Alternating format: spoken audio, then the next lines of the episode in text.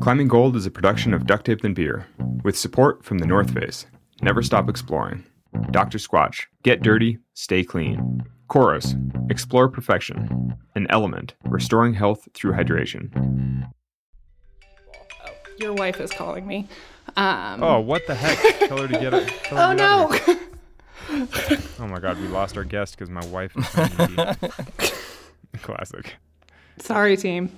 yeah, no worries. Uh, maybe uh, put it in uh, put it in do not disturb. Okay, perfect. But uh, S- S- Sonny was probably calling you to tell you that she sent a proj and she's all fired up. oh, nice. That's awesome. Up at Jurassic Park. Yeah, she went to the death. She's all psyched. Aw. So um, you want to just start with uh, your name and what you do?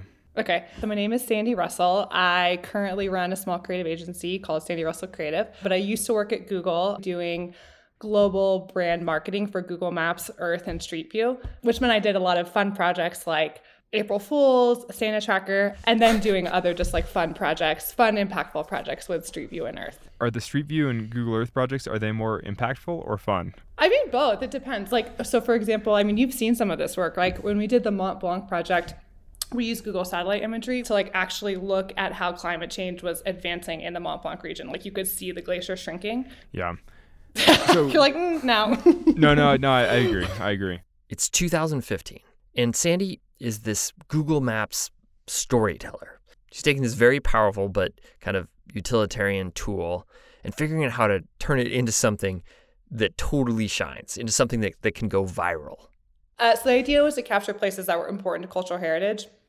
And around the time that I came on was this idea of how we could, one, expand the program because the technology was expanding. So, where are new interesting places we could take the Street View technology? And two, when we're capturing these places that are really important to our cultural heritage, who are actually the people that bring them to life? That's where you come in. Ooh.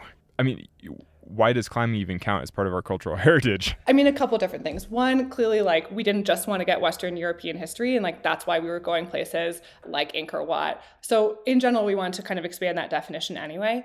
Two, it wasn't necessarily about climbing, it was about Yosemite um, and how to bring the Yosemite to life in a new and interesting way. And so, what did that wind up meaning for this project? So, one is we got individual panos of you guys. So, you, Lynn Hill, and Tommy on key parts of um, El Cap that were really like significant. So we got like Lynn Hill on the Jardine Traverse. I think we have a photo of you doing the King Swing, and clearly Tommy a- on, on the a- Dawn Wall. On a six mil rope, I remember it because we were. it was it was all very scary because we were filming it. Every time I swung back and forth, I was like, "Is this the time my rope's gonna cut?" I was like, "We'll see." Oh, yeah, as a person on the ground, I'm just like, oh my god, but it all worked out fine. yeah, exactly. Yeah, that was a that was one of those times where I was too committed to authenticity because I I soloed the nose that way, uh, and I was like, I should use the gear that I used when I was soloing it. But in retrospect, I definitely just should have used a big fat static rope because if you're up there posing, like who cares about who, who cares about authenticity? if I remember that shot, you're like, we see it from the bottom, even so we don't even Hmm. see the rope that you're on. Yeah, well, it was it was authentic, and I was very scared. Yeah, it's, great. But then the second thing that we did that I'm sure you remember uh, is we got the first ever vertical street view. So we got street view from bottom to top of the nose, and it was the which I think it was like 300 panos or something like that. That was really interesting because that was the first time street view had ever been done in a vertical fashion, and it was actually a huge challenge. I still remember that was that was harder than it sounded because I was the one that actually climbed the nose for the for Street View, and I had the little backpack on with the with the tripod sticking out the top and the what was it like six GoPros at the time. You know, when you have a backpack with a thing sticking up above your head with a huge ball on the top, anytime you move side to side, you clunk the cameras against the wall. And so if you scratch any of the lenses, then you have to stop, move the lenses around, try to. We had lens covers, I think, so I could hit them once or twice and then take the covers off, and then you'd hit the actual cameras once or twice, and then it's kind of game over. You have to like tilt it around so that one's facing out or facing down or something. So, but it's surprisingly hard to climb the nose without ever jostling your back. You know, it's like I mean, they're chimney pitches. They're like all these things that it's like, and all the uh, all the hand cracks like in corners. You know, normally it's like a V and you're all wedged in there, and if you lean forward, then the camera hits the wall, and you're just like, oh, jeez. And then we had uh, was it five or six hours of battery life? So we wound up doing it in two halves. We climbed the first half in five hours, and then climbed the second half in five or six hours, two different days. But I was like, what an what an undertaking! It was, it was, uh, it was yeah, it was fun. I, nobody else could have done this collect, like between the battery life and like knowing the nose and being able to move around. Like, not only were you guys critical to capture as part of the story, but you guys were like a key rigging team. 10 out of 10 recommend. And the end result was this suite of content that people could go climb the nose on Street View. They could um, check out this YouTube video behind the scenes. When Google launches it in the summer of 2015, it goes crazy. It's the number one trending topic on Facebook when that was still a thing. It's picked up by the evening news across the country, and the New York Times runs a front page story. Had you climbed El Cap at that point? Well, I no, I had not done the nose at that point, um, and I had not been up El Cap. Actually, the first time I was at the top of El Cap was for the shoot, and it was amazing and definitely like very inspiring. And I was like, I want to climb this at some point, and got to do that a couple years ago, or last With my year, wife. I guess. Yes, with your wife. It was great. I did the king swing approximately 20 times. Turns out it's much harder than you made it look. This is how the gospel of climbing spreads. Sandy takes this bit of inspiration, that same feeling we've all felt, wanting to share the sport we love with others. She connects Yosemite legends to engineers and creatives, and before long, Alex is climbing the nose with a Street View camera strapped to his back, so the rest of the world can follow along. You know, it's like in 2015, the fact that Google Street View wanted to do something on El Cap felt so novel. It's like, that is cool. You know, like that is interesting. It We were all like you know, ignored little children that needed attention at that stage, right? yeah, well, It's kind like- of. I mean, I think I think I did that project for free probably because I was just like, this is cool, and you know, you're just like, yeah, I'll, I'll go work on El Cap for a bunch of days just because this is a cool project. And Sandy's snowball, it becomes a giant snowball that wraps up tens of millions of eyeballs and imaginations. Sandy's project is a giant snowball. Well, 2015 is the year climbing becomes an avalanche. I'm Alex Honnold. I'm Fitz Cahall. You're listening to Climbing Gold.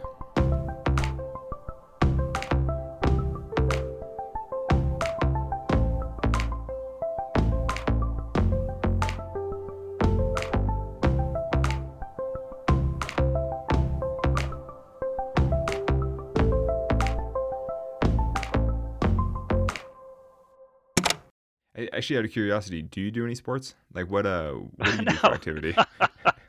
uh, nothing. I um, walk up and down my stairs. Um, I, I run a little bit. I do some trail running here. I This in Northern is the person who may be So responsible for climbing's astronomical growth in the last decade. else, you know, hiking and camping kinds of stuff. Um, like like casual trail running or like serious ultra running? no, type? pretty casual. And the older I get, the more casual it gets. Yeah. And, if- and if That's there's a fair. category called trail walking, um, Yeah. I'm starting to veer into that one a little bit more. Is that's a crossover with hiking, right? yeah, I prefer trail walking. Thank yeah, you. okay. Yeah, cool, cool. Cool. So you want to just start, give us the basics, uh, your name, where you're from, what you do. Yeah, my name is John Branch. I'm a sports reporter for the New York Times based in the Bay Area of California. He's actually kind of being humble. He's a Pulitzer Prize winning journalist from the New York Times whose in depth coverage of the Tunnel Creek avalanche at Stevens Pass set the bar for multimedia online journalism. Cool. And what's your connection with rock climbing? Uh, I don't have one, actually. yeah, it's just a, a beat that I kind of stumbled into probably 10 years ago, and I'm interested in it. I think it's fascinating. I think it's. Um, I mean, was w- were mainstream sports in the Bay Area too boring, and you had to broaden your your beat to uh, to include Yosemite, or you know how like like why climbing? Yeah, so in 2012, I was living in, in New Jersey, covering sports, you know, on the East Coast, but kind of all over the place. And I was doing a lot more stuff out west where I'm from. And so I moved to California. They moved me to California in 2012. And as part of that, I wanted to kind of expand what we did away from like the main four sports or the main sports. And so I was just always on the lookout for stories more in the adventure realm, I guess. Um, I remember I did a, a story about abalone hunting here and when I first moved out here. I was just kind of looking for things out of the regular realm. That's And, that's when uh, you know that the uh, the NBA season is slow when you're covering abalone hunting in Yeah, I- Bay. exactly. Yeah, it was it was pre Warriors dominance, I guess. So I was just looking for things that were just different. yeah. How did you first learn about the Dawn Wall? Yeah, we had mentioned it a couple times in the Times, I think in t- like 2011, 2013. So I was vaguely aware of what they're up to. And what's funny about all these things, Alex, is that you know one of the tricky things is that we tend not to write about people who have hopes and dreams of of doing amazing things. As you can imagine, I get pitches every day from people saying, "Hey, I'm going to run across the country. I'm going to kayak from pole to pole. Love for you to cover it." And I usually respond by saying, "Yeah, let me know when you're done." sounds like maybe it could be a cool story. Uh, I'm not interested in writing about things before they happen because then it just becomes promotional. Probably helps them raise funds, whatever. We see a million of these things, these ideas just kind of blow up. So part of the trick is trying to figure out what's legitimate and what's not, and what's really going to happen and what's not, and what do we jump into in the middle of if it looks like this is actually going to happen. And so a couple days into those guys on the Dawn Wall, my editor called me and I was actually down at the Rose Bowl because it was January 1st. And he said, Those guys are up on the wall.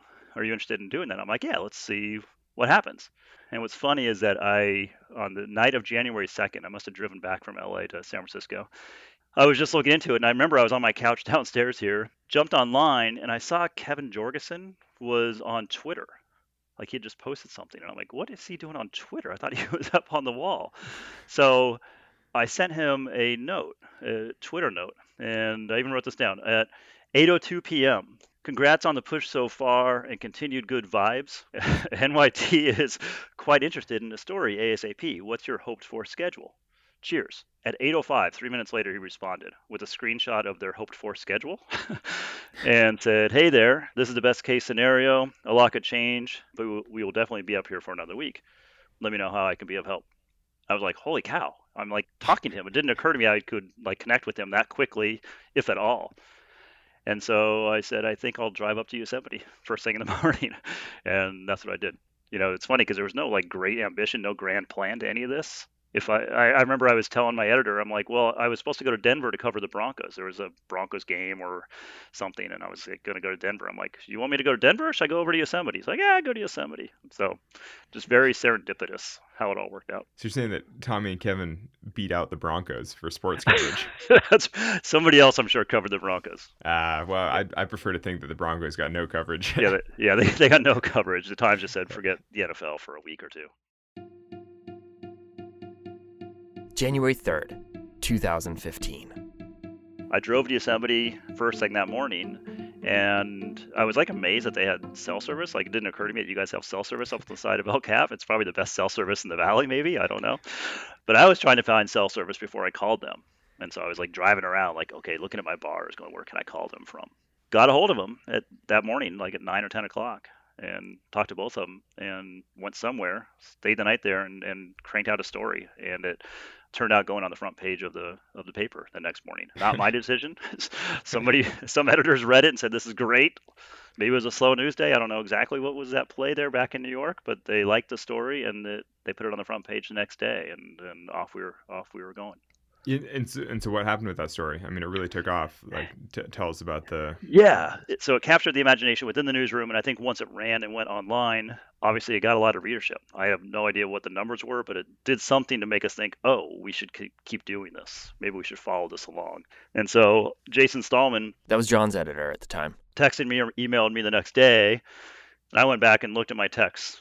He wrote, "You up for profiling Caldwell next, or prefer something else?" And I was like, yeah, I guess I'll profile Caldwell. And so I spent like the next day or so profiling Caldwell.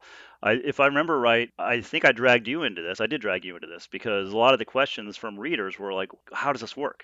What is this climbing? How do they do the ropes? How do they go to the bathroom? You know, we're getting all sorts of funny questions from, from readers. And I didn't really have the bandwidth to deal with it. And I'm, maybe I didn't know all the answers myself. And so we thought, let's get a, some experts and so since I had just met you a few months before that, I was like, "Hey, Alex, can you help us out?" And you helped us do a reader Q and A sort of throughout those next few days. Meanwhile, I'm going to go try to dig up everything I can about Tommy Caldwell's um, backstory, and wrote a profile of Tommy that ran on the front page again, probably two days later. You know, back-to-back A1s on this, and we were kind of off and running. And it was like, okay, I guess we're just going to follow the story to its conclusion. We'll be back with more after the break.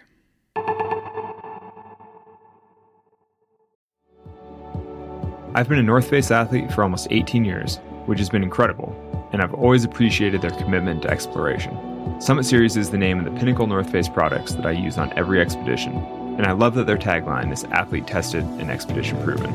I've personally tested these products all over the world, and they've always proven themselves. Future Fleece is the next generation base layer that I wear almost every day of climbing outside, whether on the wall or at the crag. You can shop the full Summit Series collection at thenorthface.com. I first found Coros when I was looking for a GPS watch that could track my biggest outdoor adventures. I needed something with a massive battery life that was also robust enough to handle the climbing. As it turns out, Coros is the only GPS watch brand that has done some serious development for climbers. from multi pitch GPS tracking to indoor programmed workouts. The watches have a mind blowing battery life. The Vertex watch series lasts for more than 100 hours in GPS activities, so I only need to charge it once every several weeks. I only need to charge my watch so sporadically that I can never find the charger because I haven't used it in six weeks. if you're interested in bringing new technology into your climbing training and tracking, you should consider their new Vertex 2S.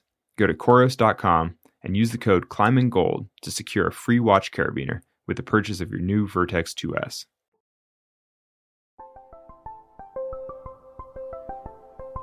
Tommy, were you surprised by the level of interest the mainstream media took in the Dawn Wall? I think before Kevin and I went for our big push, the you know climbers were paying attention, but then when we were on our push and John Branch started publishing the articles in the New York Times, that's when it really blew up, and I was completely surprised. Like I, I mean, of course, nobody. I don't think that had really ever.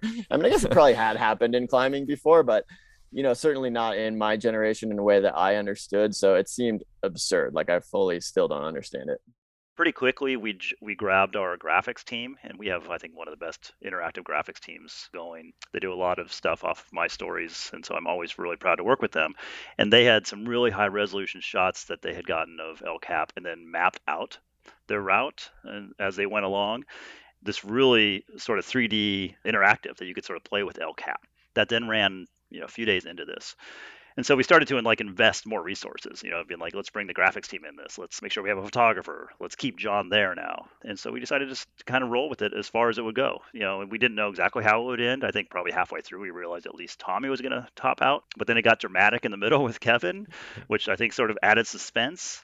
To your point too and this is nothing that you know, I had any part of it all. But then all of a sudden, I think they were starting to get calls from all the different news stations, right? They were, you know, Good Morning America was calling and PBS NewsHour was calling or whatever else. I think that's maybe just part of the thing with the New York Times is that, you know, when we say it's a story, I guess some other people think, oh, I guess it's a story we should be paying attention to too. We give some sort of imprint, I guess. And so other people followed along. Oh. It's being called the climb of the century. On a sheer rock cliff 3,000 feet above Yosemite National Park, professional climbers Tommy Caldwell and Kevin Jorgeson are attempting to do what no climber has done. Yeah, I mean, after that first interview, you know, something struck a chord. Everybody started paying attention and we we did feel that like we were getting lots of requests. At one point actually kevin and i just had to have this conversation and we're like how are we going to deal with this? Like we can't spend our whole days just doing interviews. And and it just all felt kind of stressful to think about the fact that so many people were watching us especially since kevin was in the middle of like failing basically. And so we actually made this decision that we weren't going to accept any more interview requests or anything. Like the only thing we're going to do is outgoing. We're going to do our little Instagram posts, and that was it. Famously, Tommy at some point dropped his phone. Um, I think he was sort of fed up with the attention that that came pretty quickly, and somehow the phone slipped out of his hand, supposedly. or he's just slightly clumsy, you know. Whichever. Or he's just like you, you know better than anybody. Whatever happened, the uh, the communication slowed down quite a bit after those first couple days. Yeah, and and he went on to send quite easily. So you know, there's obviously some uh, there could be a correlation between dropping your phone and sending. Yeah, there, there could be. Yeah, uh, I don't know if it works for you better. Like, do you find you know when you're off the radar and away from public attention and doing stuff on your own, maybe it's just easier and you're a little bit more focused or something. But he was uh, I think he was glad to sort of get away from that. And uh, it, I don't know whatever conversations he and Kevin had. I mean, he, I don't know if he ever said, "Hey, Kevin, I can't believe you actually responded to that guy on Twitter message a few days ago," or not. But you know, had Kevin not responded to me, this might have been a whole different thing. So the last day climbing to the top, or the last two days, really, um, we had this sense that something crazy was going to go down because you know the news trucks were building everybody knew that we were going to basically succeed and make it to the top. This morning two climbers are celebrating a historic moment in their sport. Tommy caldwell and kevin jorgeson reached the summit of el capitan in yosemite a story we've been following from the start. Kevin jorgeson and tommy caldwell yeah they topped out. the i was up there when they topped out and there weren't a lot of people up there. You were up there and there was i don't know 20 people up there maybe? Yeah maybe 15 20 people. Yeah. And then when we topped out that was when it was really crazy because there was you know 50 people up there you know president obama was trying to get a hold of us. Yeah it was it was super insane. And that that was really like those last few days and then that moment of topping out were when it really struck us how sort of insane the media event was. I, I slept there that night and and left, and the next day I think those guys had to get up for the Today Show like at three in the morning or something, and then they did a news conference in the valley there, and there was all there were all these TV trucks, and because we had written all these stories up to this, we didn't feel like we had to like write like the day after thing. So I was just like, you know, washing my hands of it. And I remember walking by, going, "You guys all have fun." I sort of felt like we kind of like left those TV trucks to kind of clean up everything we just we just did. Like, you know, we spent a week doing this and now we're just we're leaving and new TV trucks have fun talking to Tommy who can't talk right now because he lost his voice. From Yosemite, along with Tommy's wife Becca, who's helping out because her husband has lost his voice. Good morning. Uh, that was amazing. I remember that at the press conference. He was so I mean he could barely it was like a whisper. He could barely speak and there were all those cameras and all these people and you're just like, man, yeah. he's yeah, he was you, like the shell of a man, but you think that was real too? You think he lost his voice for real, or was that like the yeah, telephone? He was, yeah, he was he was worked. Well, actually, not so much physically was... worked, but uh, but yeah, he was sick or something. yeah, I'm sure. So in 2015, a lot happens, right? There's the Dawn Wall, of course. Meru gets released in theaters. It's kind of the first time something plays in the Cineplex. Free Solo gets greenlit later that year. There's the Google project, right? So how do we know that climbing grew? The opening of climbing gyms it takes about two years to come up with the idea and then open your doors if it goes well, maybe two and a half years. So if you look at 2017, 2018, what you see is that the number of gyms opening in those years almost doubles. Alex, my memory is that you have read uh, Malcolm Gladwell's Tipping Point. Yeah, I did, but I do not remember a thing about it. I mean, it yeah. must have been more than 10 years ago. Well, the, the very quick summary is that, you know, basically it's about the mechanisms that create social epidemics. Like it's how ideas become popular, how all of a sudden like everyone owns an Instapot, or like why large swaths of the po- population will be begin thinking or behaving in different ways or new ways. And one of the key arguments that Gladwell makes is is the law of the few that an idea is virally spread by a few key sets of people. And the first group is connectors. They're like social butterflies. They're people who inhabit different spaces in society. Well, I mean, I think in the context of, of what we're talking about with this growth of climbing, I mean, I think Sandy fits there as she's working for Google, knows a lot of people, interested in a lot of different things, and wants to bring them together. The second group is the, are the mavens. They're the people that like collect information. They're curious, sometimes about uh, like obscure, random stuff they're like tastemakers. Their word carries a lot of weight. People listen to them. Yeah. So in this case, I guess John Branch is the maven, someone who, I mean, as he said, interested in the obscure sports and sort of the the, the fringe sports. You know, his word certainly carries a lot of weight, considering he's publishing it in the New York Times. you know, it's like he has a huge he has a huge platform. He has he has a lot of weight behind him. So even if it's not his personal you know, it's not it's not necessarily him personally that carries that much weight, but you know, he certainly packs a big punch. He's he, got a he's he, got a uh, good megaphone. Yeah, yeah, he's got a really big megaphone. Yeah, and the third group are the salespeople. They're like the people that believe deeply in the movement or the product or the idea. And I, I'm curious whether you agree with this, but like in the case of climbing, I think it's got to be the people. It's got to be the gym owners, right? I'm not sure. I'm I'm trying to decide. I mean, yeah, there that is an obvious like climbing gym owners are obviously salespeople because they are trying they are literally trying to sell climbing to the masses. But on the other hand, I don't know. I kind of feel like the the media in in some ways sells it even more than the gym owners. Yeah, or like even thinking about just like the Jimmy Chins and the Renans of the world that are. Yeah, exactly. That's yeah. Those are the salespeople. Yeah, that's a great point. But the true salespeople are the the media types who are selling to non-climbers. You know, the people who are like putting this lifestyle in front of the mainstream public and encouraging them to quit their job and get in a van. you know, like that kind of like that's that's the true salesmanship. There's like so many moms whose hearts have been broken by like their kid moving into a van. I thought they'd be successful. Yeah. Ah, you know, you gotta yeah. play the long game. Yeah. Eventually, be, you'll you'll be proud of something they did in that van. did you think it would have an impact on climbing? Like, you know, what what did you think? Honestly, I don't remember thinking about it a whole lot. And this sounds like I'm trying to avoid the question, but I, I think, you know, my job's not to make an impact.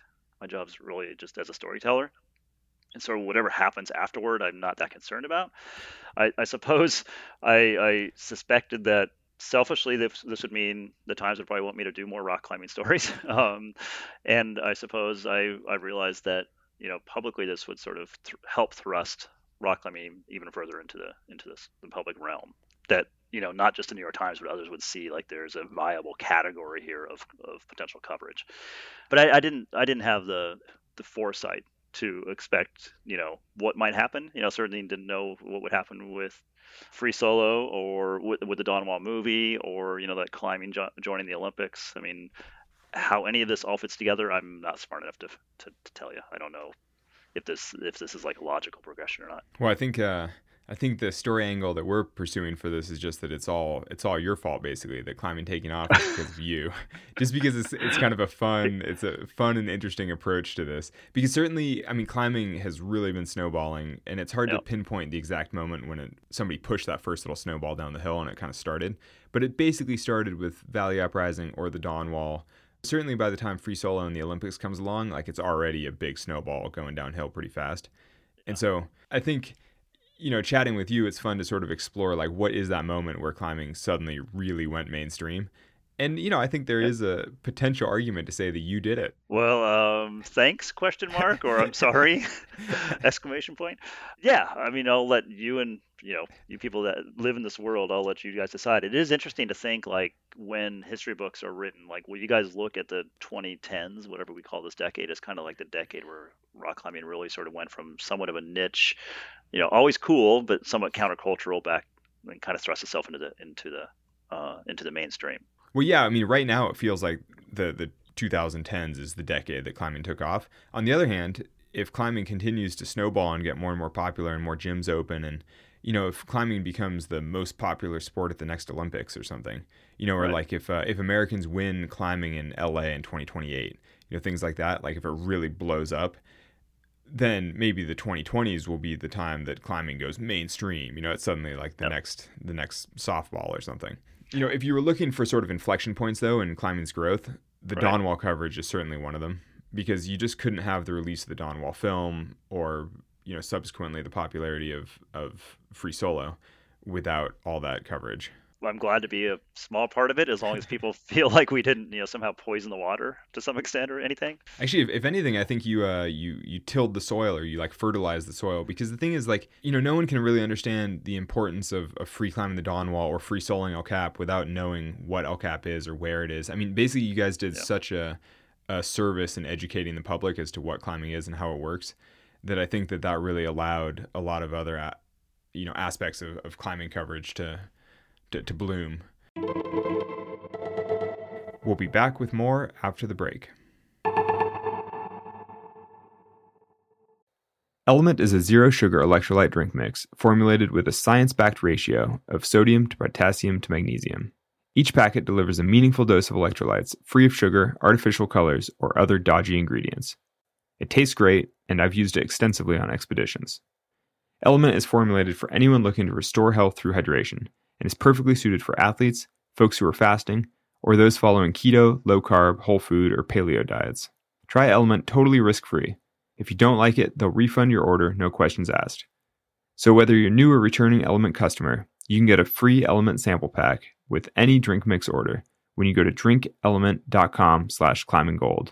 That's drinklmnt.com slash climbinggold. Dr. Squatch crafts natural, high performance personal care products with no harmful ingredients. I don't shower often, but when I do, I use Dr. Squatch. I especially like the Summer Citrus Bar Soap. From soap to shampoo to conditioner, they help me look, feel, and smell my best for whatever adventure I go on. They're offering listeners 20% off any purchase for new customers with the code ClimbingGold, or you can go to drsquatch.com slash Honnold. Dr. Squatch. Get dirty, stay clean.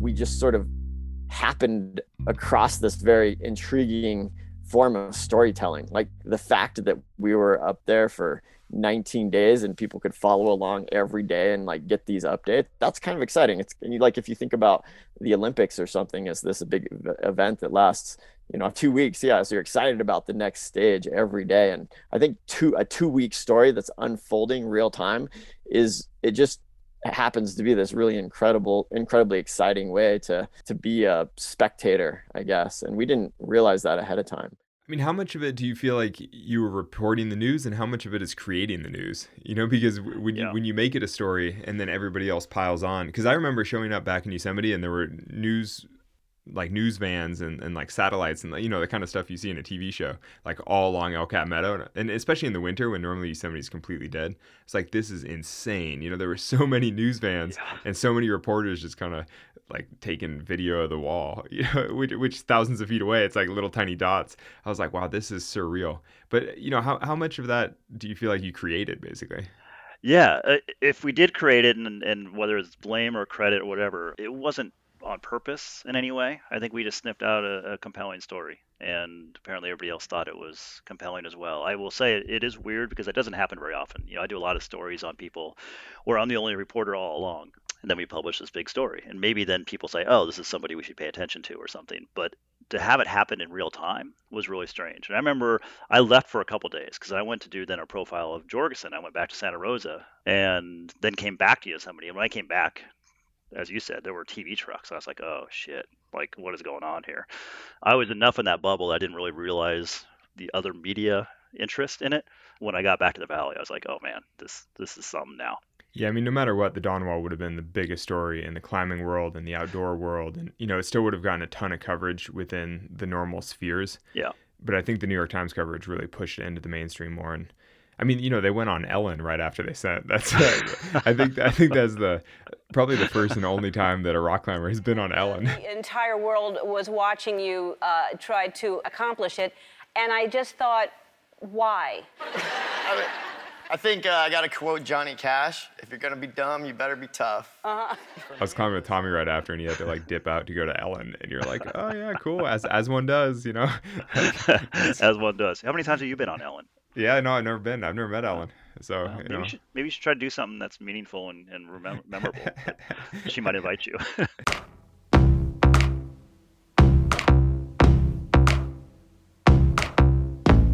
Had this been anywhere else, generally, where trucks couldn't get to, and they couldn't literally just park and aim a camera at it, I don't know if this would have been the same thing either. Just the accessibility of the wall didn't take a whole lot of effort for media to come and do this. And so I think a lot of those factors just combined together to make this thing blow up. Yeah, that's a f- interesting distinction because even if they'd been climbing on something like Half Dome, which is just yep. you know five miles up the valley, you just can't park a truck at the bottom, and it's so much higher you can't see it that well, and it'd be really hard to shoot something of somebody climbing on Half Dome.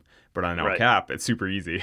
You're kind of like, well, right. you know, on this wall we can make an international news sensation. On any other wall, it's like not really possible. You know, had you done the free solo somewhere else, and everybody in the climbing world knew this was the baddest ass thing that's ever happened, but it happened someplace that nobody could really envision, nobody could ever see because it was so remote in a foreign country. Uh, it's different than it happening in El Cap with people standing in the valley watching. Well, and, and, and that's an easy assertion to, to check because uh, I have in fact done that quite a bit, and, and nobody knows anything about them. Exactly. yeah, I mean, uh, you know, exactly. not, not quite as hard as El Cap, but uh, but there are tons of solos like that. Like actually I made a list a while back and I've done something like 35 solos that, that are that haven't been done before, like things that are sort of cutting edge. And yep. of those, like maybe 10 of them have been sort of shot or like reported in different ways, like sort of, you know, became a thing, like got filmed or yeah. took photographs or whatever. And so then there's something like 20 of them that there are no pictures, there's no story. They're literally just in my journal. And it, it is yeah. it is interesting to see which ones become a story and which ones don't yeah, I, I, think that sometimes becomes part of the, uh, the, you know the calculus for editors. It's like, well, where is this taking place? You know, can we get to it, and does it have some sort of resonance? I guess with readers. How did the Dawn Wall change your career? I mean, it was definitely a blessing and a curse. It definitely changed my career and my life in a lot of ways. Like, still to this day, eight years later or whatever, I get recognized kind of wherever I go. Like, I was just in Europe and I get recognized in the train stations in Europe or in airports or whatever. I feel pretty stable about supporting my family as a climber, which I kind of never thought that would be the case. And now I feel like it's the case and i'm psyched about that. But also i think i enjoy the kind of life where i could focus on singular things very intensely like the Dawn Wall and my life's just not like that anymore. I'm, I'm i feel like i'm pulled in a million different directions all the time and so it's getting it's getting pretty good now. Like i feel like i'm in a good spot now but it's taken a good like five six years to figure out how to manage all that.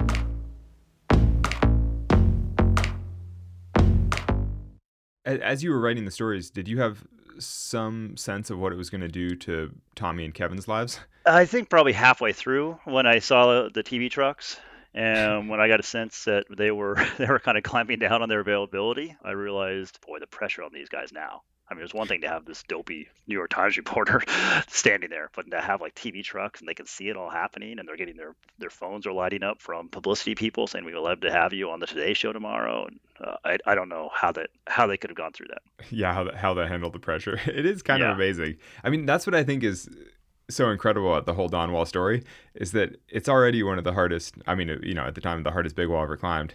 Yeah, it's like this incredible athletic feat, you know, this incredible adventure. And then you add the crazy public pressure and the public scrutiny and just the, I mean, yeah, just the, I, I can't get over the vision of the news trucks. It's like, man, El Cap Meadow is insane. You know, I'd never seen anything like it. But I write stories sometimes where I think, oh, this is really going to grab some sort of, uh, some sort of attention or do really well. And it just goes flat. And sometimes you're like, really, that story kind of went nuts. Uh, you, you just never know. And so I gave up a long time ago trying to predict like what stories are going to do. What's tricky about something like Dawn Wall, not knowing if it's gonna if they're gonna top out or not. Most of the other events we're talking about, let's say surfing, we know there's gonna be a winner at the end, um, or you know sport climbing, we know there's gonna be a winner crowned at the end. And so I think we're just leery about pursuits that are either yes or no, and diving into them and, and spending time and resources on something that that may actually just never happen. So we really have to pick our spots. And I, and I think Dawn Wall was different because, um, again, because of the credibility of Tommy and because of the location, that it was, you know, not difficult to just send a reporter up there and, and go check it out. So maybe we should credit the the birth of modern climbing to the Tommy Caldwell. Like without his his sterling reputation and his uh, just charisma, you know, then uh, then climbing doesn't take off without without Sweet Tommy.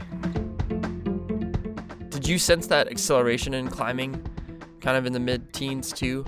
Yeah, I definitely sensed it. And I've heard it from a lot of climbing gym owners. Some good friends of mine who own gyms in Boulder and Denver. They said that because of the Dawn Wall and right after the Dawn Wall, they had like floods of people coming in. They're basically like, I'd go to the gym and they'd be like, thank you. Oh my God, this is kind of incredible. so many people are coming into the gym now. And so it became more financially good. And so then, therefore, more gyms opened. Yeah, I feel like that all contributed. So, of all the reporting that you did on the Dawn Wall, how much of it do you feel like was educational? Like basically teaching people what climbing is, what free climbing means, like what they're actually doing up there. Yeah, certainly a lot of it. And and again, this is this is what happens when I write about sports that are somewhat of a niche, right? I mean, it can be surfing or skateboarding or snowboarding or climbing or ultra running. There's a, a world, a, a small universe of people that really, really deeply care about that, and then the 98% of the rest of the world doesn't know much about it at all. And so I'm whenever I'm writing about something, and I know this happened with the Dawn Wall. When I'm writing about something, and I get comments from climbers, or I hear people are like, "Oh, teasing us about how we had to like dumb this down." Like I'm not writing for climbers. I'm writing for my grandmother on the Upper East Side, or for the businessman in Hong Kong, or whatever. Like it's not about you. It's it's about other people. So there there is an educational component, a huge educational component on this. And so that first story, and I have not gone back because I don't tend to go back and read my stories, but I'm sure I would wince at some of the things we had to describe. And I remember having a question in a couple stories I've written since then. Like, can I say carabiner without explaining what a carabiner is? Right? That, those are like the kinds of questions we have to ask when we write these things. I think that's when I, I roped you into this a little bit to say, can you help sort of be our expert and one of our experts to explain this to people? But there were very basic questions that for climbers, I'm sure they looked at that next day story going, really, New York Times? But these are the questions that our readers were asking, and it was just a it's just a product of the fact that they were suddenly interested in something that they had no idea about before. And I think sort of the magic of the story, I think kind of kind of what we're getting to here, is that the day before these stories started to run, you had people who didn't know anything about this, who had never heard of Tommy Caldwell, who maybe had a vague idea of where Yosemite or El Cap was. But three or four days into it, now they have like this vested interest, and now they're like rooting them on and it's not unlike what you see maybe during like the Olympics, where people have no idea they couldn't name a figure skater to stay, save their life, but all of a sudden on a Tuesday night in February, they are living and dying with whether this person's going to fall or not. You uh, know, like that just kind of happens, and I think it happened with the Dawn Wall. We took something that 98% of the people knew nothing about and suddenly got people to care about it at least for that moment and if there's residual effects of that great but it certainly wasn't part of any plan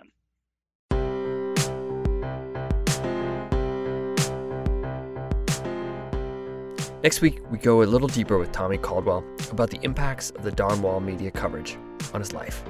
Climbing Gold is a production of Duct Tape Then Beer. Alex Honnold is our host. Today's episode was written and edited by Andrew Burton and me, Fitz Cahall. Additional production help from Lauren DeLaunay Miller and Evan Phillips. Additional editing by Matt Martin.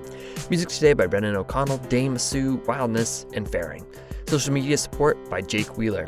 Our executive producers are Lisi Hendricks and Becca Cahall for Duct Tape and Beer, and Jonathan Redsick and Ben Endy for RXR Sports.